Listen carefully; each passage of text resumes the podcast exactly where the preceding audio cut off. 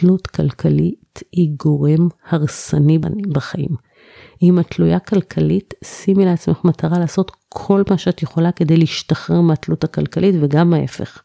אם אתם אלו שתלויים בכם כלכלית, עשו כל מה שאתם יכולים כדי לסיים את התלות הכלכלית ולאפשר עצמאות.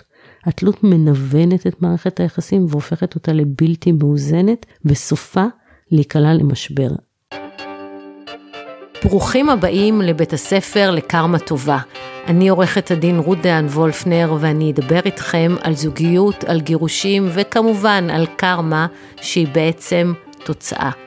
שלום וברוכים הבאים לעוד פרק בפודקאסט בית הספר לקרמה טובה. והיום אני רוצה לדבר איתכם על תלות כלכלית. אך, איזה נושא מטורף. אז קודם כל בואו נדבר מה זה בכלל תלות כלכלית.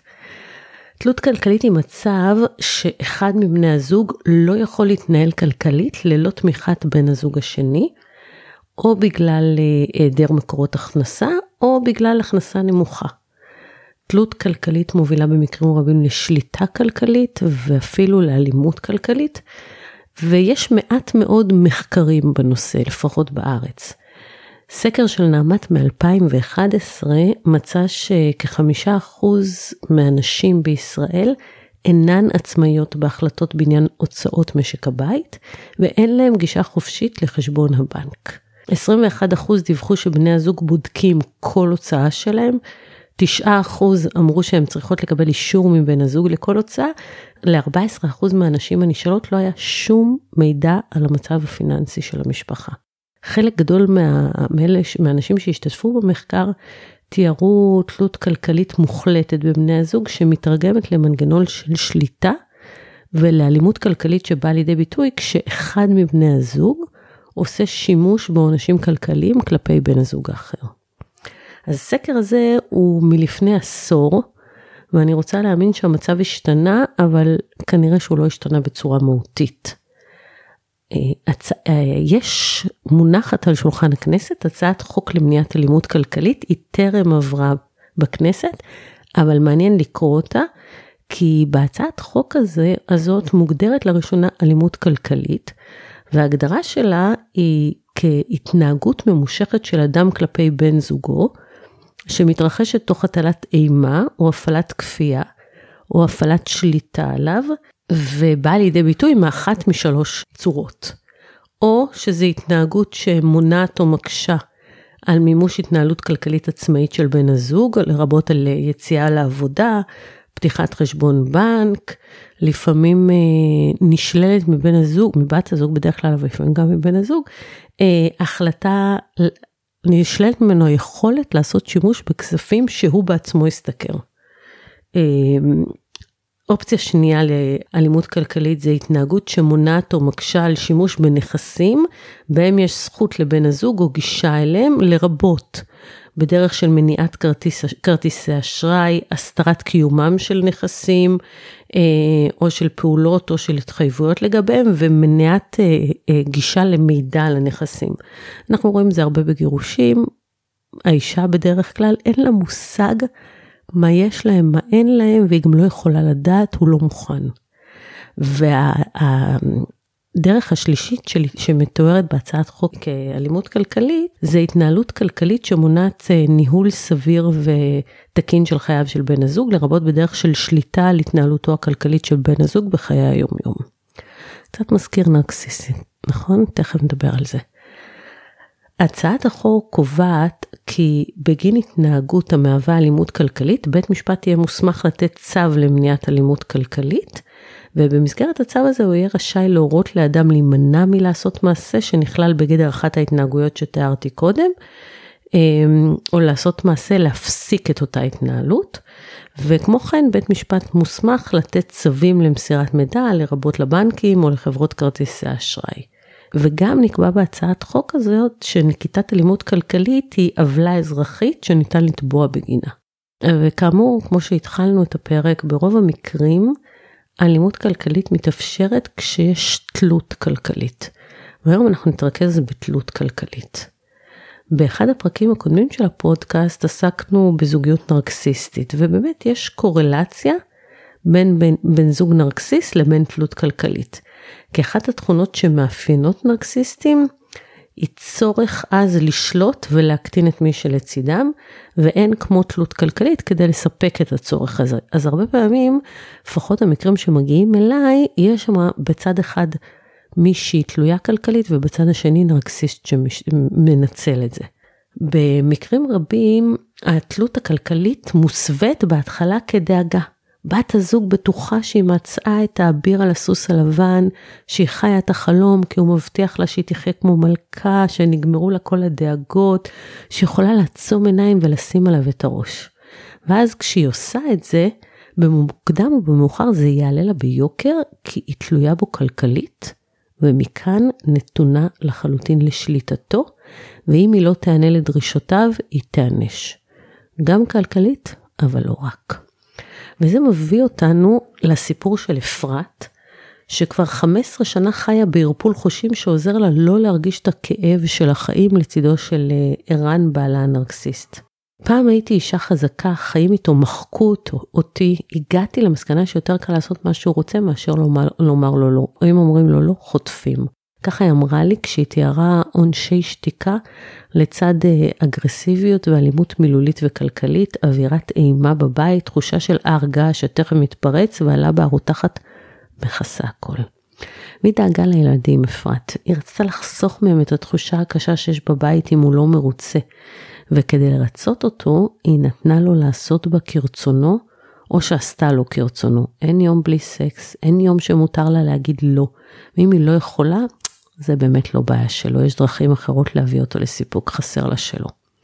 ואם היא ממש הייתה אמיצה ועמדה על שלה, הוא היה מוציא את כרטיס האשראי מהארנק שלה וגוזר אותו לרצועות, ואת הרצועות הוא פיזר על הרצפה, והיא שתקה ואספה אותם בראש מורכן, וככה שנים היא ספגה וספגה והיא הרגישה שהיא נמחקת, שאין לה אישיות, שכל מה שהיא הייתה פעם כבר לא קיים, ונשארה ממנה רק אישה מחוקה.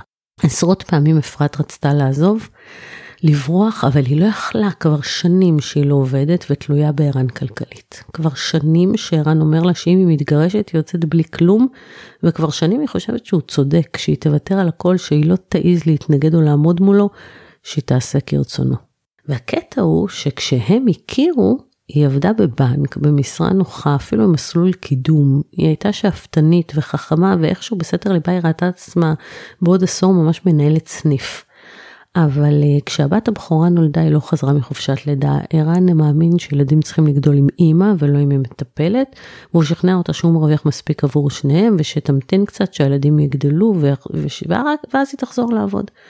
אחרי הרעיון הראשון באו עוד שלושה וככה אפרת מעולם לא חזרה למעגל העבודה ומצאה את עצמה תלויה בערן לחלוטין. וערן אך הוא אהב את התלות הזה, והוא עשה בה כרצונו, מספק את הצורך הנרקסיסטי שלו בשליטה מוחלטת. ואז באחד הלילות ערן חזר שיכור מבילוי עם החברים שלו, וכהרגלו הוא העיר אותה והוא דרש את מנת הסקס היומית שלו. היא עוד הייתה חצי שנה והוא היה שיכור, הלילה הזה לא נגמר טוב והגיעה פצועה למיון. העובדת הסוציאלית של בית החולים שוחחה איתה ובהתחלה היא ניסתה להסתיר ובסוף היא נשברה וסיפרה לה הכל בבכי. כנראה שהעובדת הסוציאלית דיווחה למשטרה וערן הורחק מהבית לשבוע. אפרת הייתה בהתמוטטות, היא הרגישה שהיא, שהכל קורץ והיא כבר לא יכלה להסתיר יותר והיא סיפרה לאחותה. אחותה היא הייתה עבורה דמות חזקה, נערצת, מצליחה. האישה שהיא הייתה יכולה להיות אילולא נסעה לנרקסיסט. ואחותה נדהמה. לא היה לה מושג מה הולך מאחורי הקלעים של אחותה, והיא נרתמה באופן מיידי לסייע לה גם במימון הראשוני וגם במציאת עבודה. אפרת הבינה שהיא חייבת להוציא את עצמה, לחלץ את עצמה מהמקום הקשה הזה, והתחילה גם טיפול וגם הליך משפטי, שבסופו היה לה מספיק כסף כדי uh, להתחיל חיים חדשים. הסיפור של אפרת וערן נשמע קיצוני כי הייתה שם גם אלימות פיזית. אבל תאמינו לי, אתם לא יכולים להאמין אם הייתם רואים אותם, הם אנשים נורמטיביים. ובהרבה מאוד בתים נורמטיביים, התלות הכלכלית מתחילה בהסכמה. שני בני הזוג מסכימים שאחד מהם, בדרך כלל זה האמא, בואו נודה על האמת, אחד מהם יהיה בן הזוג הביתי, והשני יקדיש את כל המאמץ לקידום הקריירה. ההסכמה הזאת לפעמים היא נעשית במודע ולפעמים פשוט מתרחשת בעצמה, הופכת להיות בעייתית ככל שהשנים עוברות, כי נפער פער מאוד גדול בין בני זוג. הבעל מצליח מאוד וככל שההצלחה הכלכלית גדולה יותר, כך יש פחות צורך מעשי שהאישה תעבוד, והאישה יוצאת ממעגל העבודה והופכת לפחות ופחות רלוונטי, וזה נוח לשניהם. הבעיה מתחילה שהתלות הכלכלית הופכת לאבן ריחיים על הצוואר של שניהם. ההערכה שלו אליה פוחתת, הוא מרגיש שאין לו עם מי לדבר, שהיא לא ממש פרטנרית לחלוק איתו דילמות, שהוא, דילמות שהוא נתקל בהן בחיי היום יום, והיא מרגישה שהוא קר ומרוחק והיא חסרת אונים מול הפער הזה. בשלב כלשהו, כשהוא לגמרי מאבד בעניין, יש סיכוי רב שלתוך הפער ביניהם ייכנס אה, או תיכנס צד ג', או במילים אחרות הוא יתחיל לבגוד, ובסופו של דבר המערכת לא תצליח להחזיק את הפער הזה, ותקרוס. וזה לוקח אותנו לסיפור של עדי ורוני. בחסות הקורונה רוני עזב את הבית. רוני הוא עורך דין מצליח, ועדי כבר שנים לא עובדת ומגדל את הבנות. אלא שהבנות גדלו, ועדי נשארה אישה קטנה בבית. רוני איבד בעניין כבר לפני שנים, אבל הוא מאוד אהב אותה, כזה כמו שאוהבים אחות קטנה. אהבה כזאת אה, לא רומנטית. בערך בגיל 40 עדי התחילה להתמרמר על החיים שלה. אתה לא מעריך אותי, אתה לא משתף אותי, אתה חי בעולם משלך. אלו היו רק חלק מהתלונות של אה, עדי כלפי רוני. והוא הרגיש שאט נפש, הוא שתק כי לא ראה טעם לומר לה שבאמת היא צודקת, שהיא אכן לא מעניינת אותו, ושהוא כבר שנים לא מעריך את דעתה ולא מעוניין לשתף אותה בעניינים המקצועיים שלו. הייתה לרוני את ליה, עורכת דין מאוד מוערכת מהמשרד בו עבד, ששנים של עבודה משותפת הפכו אותה לחברת נפש, שהוא חלק איתה את קורותיו, את כל מה, ש... כל מה שעובר עליו. ולא, אין ביניהם כלום, הוא נשבע לי. היא נשואה באושר ואושר, הוא אמר, ובעלה גבר גבר. יום אחד, כשהתלונות של עדי עלו לו עד כאן, הוא הניח פעם ראשונה על השולחן את אופציית הגירושים. וכמו איזה כלי זכוכית שביר היא עמדה ביניהם אופציית הגירושים, שקופה אבל אה, קיימת. עדי לא האמינה שהוא רציני, אבל הבינה שחייבים לשפר את המצב, והיא ביקשה שיפנו לטיפול זוגי. בטיפול היא התלוננה, והוא אמר שהיא משועממת, שהיא מטריפה אותו, ושכדאי שתתחיל לעבוד לא רק בשביל הכסף, אלא גם כדי למצוא משמעות ועניין ולא להיות תלויה בו כל כך. גם בבית רוני המשיך לעודד את עדי לצאת לעבוד והיא המשיכה להתחמק באלגנטיות וטענה שאין משרות ושממילא המשכורות שמקבלים היום מגוחכות והיא נשארה באזור הנוחות שלה, מתעלמת מאופציית הגירושים, משוכנעת שבסוף הכל יסתדר ביניהם. ו... ואז רוני עזב את הבית והקרקע נשמטה לה מתחת לרגליים. לא האמנתי שתתגרש ממני, עדי סימסה לו. בשלוש לפנות בוקר והוא התעורר וענה לה, אנחנו מדברים על זה כבר שנה. כן, היא ענתה ובכל זאת לא האמנתי שזה יקרה. וזה קלאסיקה של תלות כלכלית שהופכת לביצה תובענית שעדי נשאבה אליה ולא הצליחה לצאת ממנה. המים החממים של הביצה נראו לה נוחים ונעימים, והיא חששה לצאת החוצה והיא לא הצליחה לקרוא נכון את המפה. בניגוד לעדי, שהיה לה נעים ונוח באזור הביצה בה היא הייתה שקועה, גלית סבלה. אורן בעלה היה נרקסיסט סמוי, בואו תשמעו עליהם. גלית ואורן התגרשו כבר לפני עשור. הוא היה אז בכיר בהייטק והיא הייתה מורה, והיה ברור ששלושת הילדים נותרים במשמורתה ונקבעו לו הסדרי ראייה. פעם קראו לזה הסדרי ראייה, היום צריך לומר הסדרי שהות. לפני עשור, או אפילו קצת יותר מעשור, הסכמי הגירושים נוסחו כך שהאב רשאי ליטול את הילדים פעמיים בשבוע. ואורן בהחלט עשה שימוש בסעיף הזה בהסכם, והוא הגיע לקחת אותה מתי שיסתדר לו. הוא היה אומר לה, אני לא חייב, אני רשאי. הילדים התרגלו לחיות בחוסר ודאות, שעד שבסוף התקבעה מציאות שהם גרים איתה, ושהוא מגיע כשמסתדר לו, אז הם הולכים אליו בשמחה. בשנים אה, האחרונות הוא גם תחזק חשבון פייסבוק פעיל במיוחד, ומי שביקר אצלו בפיד היה משוכנע שהוא האבא הכי פעיל שיש. בפועל הוא פשוט דאג לתעד את רגעיו הלא רבים עם הילדים, שבינתיים גדלו והתחילו להסתייג גם כי פייסבוק זה של זקנים וגם כי הם קלטו שמדובר בהצגה והם לא אפשרו לו לתייג אותם. זה היה המרד היחיד שהם הרשו לעצמם לעשות אי פעם מול האבא הנרקסיסט שלהם. בהסכם הגירושים אורן התחייב לשלם מזונות של 2,750 שקלים לילד, ומכאן ואילך הוא ראה את עצמו פטור. אני משלם לאימא שלך הייתה התשובה הקבועה שלו, והוא דרש מהילדים לדאוג לתשלום כל הצרכים שלהם גם כשהם אצלו. אפילו לספר, נגיד שהוא לקח אותם לספר להסתפר, הוא שילם על עצמו והוא סירב לשלם 50 שקל עבור הבן שלו, והוא אמר אני משלם לאימא שלך, והבן היה צריך להתקשר לאימא שלו כדי שתיתן כרטיס אשראי ותשלם. והיא שילמה. גם בהמשך, שיעורי נהיגה, טיולים, טלפונים ניידים, מחשבים, שיעורים פרטיים, נסיעה עם אה, חברים לאילת בקיץ, הוא לא הסכים להשתתף או לשלם או לעזור, גם כשהילדים אצלו. בהתחלה הם היו מבקשים ממנו והיה אומר אני אבדוק, ואז הוא עשה את עצמו מהרהר בדבר, וכשהם חזרו אליו הוא, הוא פשוט סירב ואמר אני משלם על זה לאמא שלך. בינתיים שני הבנים הגדולים אה, בגרו. והם התגייסו בהפרש של שנה והמזונות הופחתו מאוד, והם עדיין הולכים אליו כשמסתדר לו, ומכבדים אותו מאוד, אבל כבר לא מבקשים ממנו כלום. וכשהבן הבכור רצה להחליף את המחשב שקרס, אה, וגלית שאלה כבדרך אגב אם הוא רוצה לשאול את אבא אם הוא מוכן להשתתף, הוא, הוא הניד בראשו ואמר אני סיימתי להתאכזב מהאיש הזה, ועוד פעם גלית שילמה. במבצע שומר חומות שהיה לפני כמה חודשים, אורן נכנס לחרדה. האזעקות הרבות אה, באזור מגוריהם שלחו את בת זוגו להוריה בצפון, והוא ביקש מאחד מהבנים החיילים שמגיע כל יום הביתה לבוא לישון אצלו בגלל שהוא פחד שהוא לא יתעורר מאזעקות. והבן ענה לו, אני לא משאיר את אמא לבד, אבל אתה יודע מה? אני אבדוק ואראה אם מסתדר לי. ואורן הדהים כי הוא קלט את הסרקסטיות. זה מה שמגיע לי אחרי כל מה שעשיתי בשבילך, הוא אמר לבן שלו וטרק את הטלפון. והבן אמר לגלית, אני לא מבין איך הוא מצליח לנהל צוות עובדים, הוא לא מסוגל לקחת אחריות. נחזור עשר שנים לאחור. כשגלית החליטה להתגרש, היא קודם כל הלכה להורים שלה. ואימא שלה אמרה לה, הוא בחור טוב. ואבא שלה אמר, יש לו משרה טובה, הוא לא מרים יד, הוא לא שותה, הוא לא מהמר, הוא לא מעשן, איפה תמצאי בעל כזה? ואימא שלה סגרה את הדיון בהמלצה תחשבי על הילדים, והיא אמרה שתחשוב והלכה. הם צדקו ההורים שלה. אורן היה נרקסיסט סמוי והוא ענה להגדרה המסורתית של בחור טוב. כלומר, בעל הכנסה נאה, לא אלים, לא מעשן, לא שותה, לא מהמר, בחור טוב.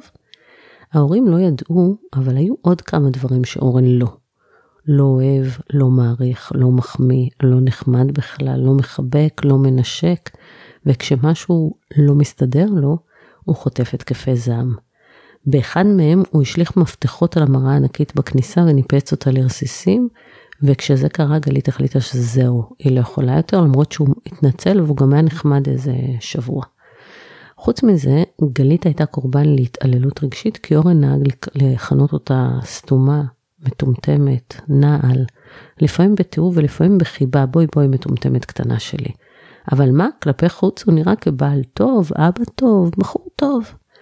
הבעיה, הבעיה העיקרית של גלית הייתה שכמורה בחצי משרה היא השתכרה 5,100 שקל, והיה ברור שהיא לא יכולה לשרוד עם שלושה ילדים, גם אם הוא הסכים לשלם מזונות כמו אלה שהוסכמו בסופו של דבר.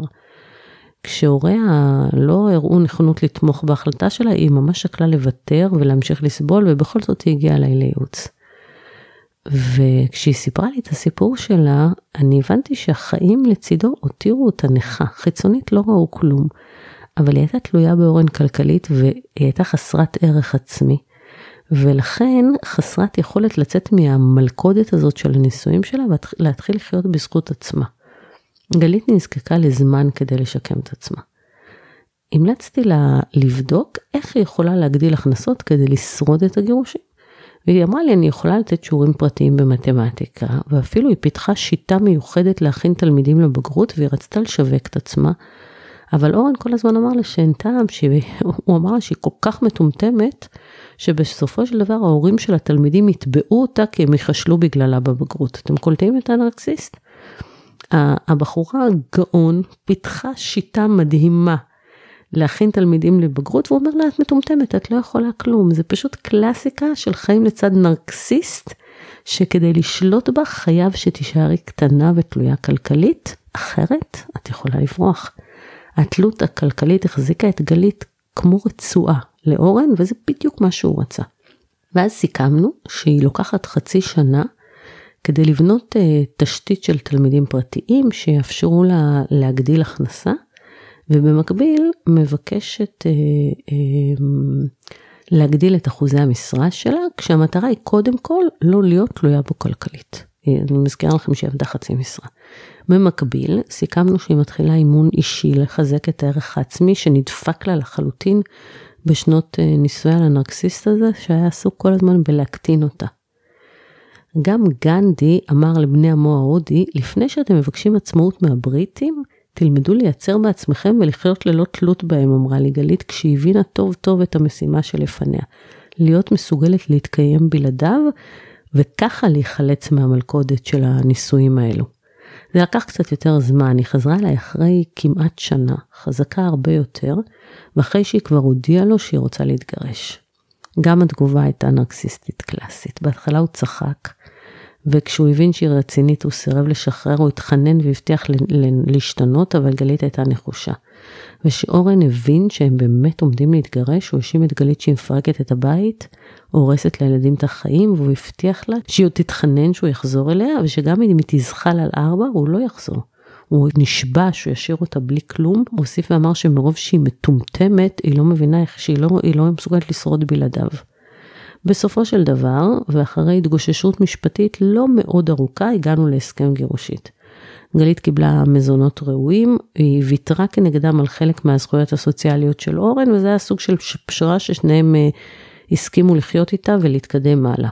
אבל עד היום הוא לא סלח לה על ההחלטה להתגרש, ואיכשהו הוא התנהל עם הילדים מאז, זה תוצאה ישירה של אותו חטא קדמון שלה, שהעיזה והצליחה לעמוד על רגליים ולצעוד הרחק ממנו. מאז, במשך עשור, היא מתקשרת אליי פעם בשנה ומספרת מה קורה איתה. שנתיים הראשונות אחרי הגירושים היו קשות. היא עוד לא הבינה לגמרי את החוקים והיא ציפתה ממנו להיות יותר מעורב ולקח את הילדים לפי הסכם ולא רק שמסתדר לו. ואז היא הבינה שהדרך הנכונה היא למזער את הציפיות ממנו. ארבע שנים אחרי הגירושים היא כבר גידלה מספיק אומץ כדי להתפטר מהמשרה שלה כמורה. הקימה עסק לשיעורים פרטיים במתמטיקה, פיתחה שיטה ממש מוצלחת להכנה לבגרות, ויכלה לאפשר לעצמה ולילדים שלה חיי נוחות יחסית. היא לא הייתה מיליונרית, אבל היא חיה טוב. בכל שיחה בינינו היא מזכירה לי איך התלות הכלכלית הפכה את הנישואים שלה למלכודת, ואיך היא גאה בעצמה שהיא הצליחה לצאת מזה. והנה כמה דברים שחשוב שתדעו על תלות כלכלית. גם אם את לא צריכה לעבוד, והמשכורת שלך לא מכסה את המטפלת, או שאת מקריבה את עצמך עבור הקריירה שלו כי אי אפשר לנהל שתי קריירות מצליחות ובית, או שהחלטתם שאתם לא רוצים שמישהו זר יגדל את הילדים, גם אז לכי לעבוד. לא משנה כמה תרוויחי, העיקר שתכניסי את עצמך למעגל העבודה ותתחילי לעבוד, הרבה יותר קל לצאת מתלות כלכלית כשאת בתוך מעגל העבודה, מאשר כשאת מחוצה לו. זה אולי נשמע רע, אבל קחי בחשבון שכשאת מקריבה את עצמך, ומקדישה את עצמך לבית ולילדים, גם אם הוא עודד אותך ואמר לך שהוא מרוויח מספיק ושאת ממש ממש לא צריכה לעבוד, בשלב כלשהו, במקרה הטוב את תשעממי אותו והוא יפסיק להעריך אותך, במקרה הפחות טוב הוא יתחיל להתייחס אלייך כאל נטל, או גם וגם. ולך אני אומרת, גם אם אתה עובד על סטארט-אפ כבר שלוש שנים, גם אם אתה מחפש משרת מנהל בכיר כבר עשור, עובד על הדוקטורט שלך וחייב לשבת בבית ולכתוב מאמרים, או שאתה מאמין שכסף זה לא הכל ויותר חשוב לעשות מדיטציה, ואתה מסתמך על המשכורת שלך, שלה, או על הכספים מההורים שלה, או מההורים שלך, אני אומרת גם לך, לך לעבוד. גם אם לא מדובר במשרת חלומותיך, לך לעבוד. תלות היא גורם הרסני בחיים. אם את תלויה כלכלית, שימי לעצמך מטרה לעשות כל מה שאת יכולה כדי להשתחרר מהתלות הכלכלית וגם ההפך. אם אתם אלו שתלויים בכם כלכלית, עשו כל מה שאתם יכולים כדי לסיים את התלות הכלכלית ולאפשר עצמאות. התלות מנוונת את מערכת היחסים והופכת אותה לבלתי מאוזנת, וסופה להיקלע למשבר. אף תא משפחתי לא חסין מפני טלטלות או גורמים זרים שעלולים לחדור אליו, וכשאין הערכה ואין חברות, הדרך החוצה קלה יותר, ואז את, שנתת לעצמך להיות תלויה כלכלית, תהיי בעמדת נחיתות. והבעיה עם תלות כלכלית, מעבר לזה שהיא מכבידה כמשקולת, היא יוצרת חוסר הערכה וחוסר עניין, ולא, היא לא שקופה, רואים אותה, והיא נוכחת אצלכם בחיים גם אם לא מדברים עליה. כשאתם לא עובדים, אתם לא רק תלויים בהם כלכלית, אתם תלויים להם על הצוואר כמו משקולת. וגם ארנולד שוורצנגר בימים הטובים שלו לא יכול היה להסתובב שנים עם משקולת על הצוואר. בשלב כלשהו עוצרים ומורידים את המשקולת, או במילים אחרות מתגרשים. והתלות הכלכלית מחלישה אתכם גם כשאתם מרגישים חזקים ובשליטה וגם כשיש לכם ביטחון עצמי גבוה ואתם מאמינים שבכל רגע נתון אתם יכולים למצוא את משרת החלומות ושאתם מתנה לכל מקום עבודה. מכירים את האלה? כל עוד אתם תלויים כלכלית אתם לא יכולים לעזוב אם רע לכם וכשיעזבו אתכם אתם תהיו בבעיה. בבעיה. תלות כלכלית יוצרת חולשה ונחיתות ומאפשרת לשלוט בך, להעניש אותך או רק לנהל אותך. ואם זה קורה לאורך שנים, את מאבדת ערך עצמי, מאבדת ביטחון, מאבדת את מי שאת. כל עוד את תלויה כלכלית, את לא יכולה לעזוב כי רע לך, או כי תרצי לחיות אחרת, או כי הוא בוגד בך, או מתעלל בך, או כי האהבה נגמרה, או מכל סיבה אחרת. את תהיי בעמדת נחיתות. את חייבת שתהיה לך את האופציה לקום וללכת, כי בסופו של דבר את שתלויה כלכלית, את היחידה שבסופו של דבר תשלם את המחיר.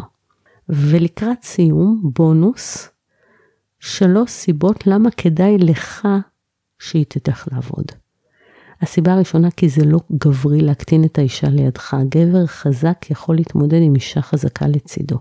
הסיבה השנייה, כי כשהיא מרגישה טוב עם עצמה, אתה תרגיש את זה בבית ויהיה לך יותר טוב. והסיבה השלישית, כי בסוף היא תשעמם אותך ותעמיס עליך ותהיה מתוסכלת וזה ייגמר רע. ואם אתם מאלה שמשוכנעים שאם היא תלויה בך אין לה, אין לה איך ולאן לברוח, יכול להיות שיום אחד תופתע ותגלה שקרמה is a bitch. זהו להיום. אם נהניתם, אנא דרגו את הפודקאסט באחת האפליקציות שאתם מקשיבים לה ותעבירו את הפרק החשוב הזה למישהו שימצא בו ערך. תודה שהייתם איתנו.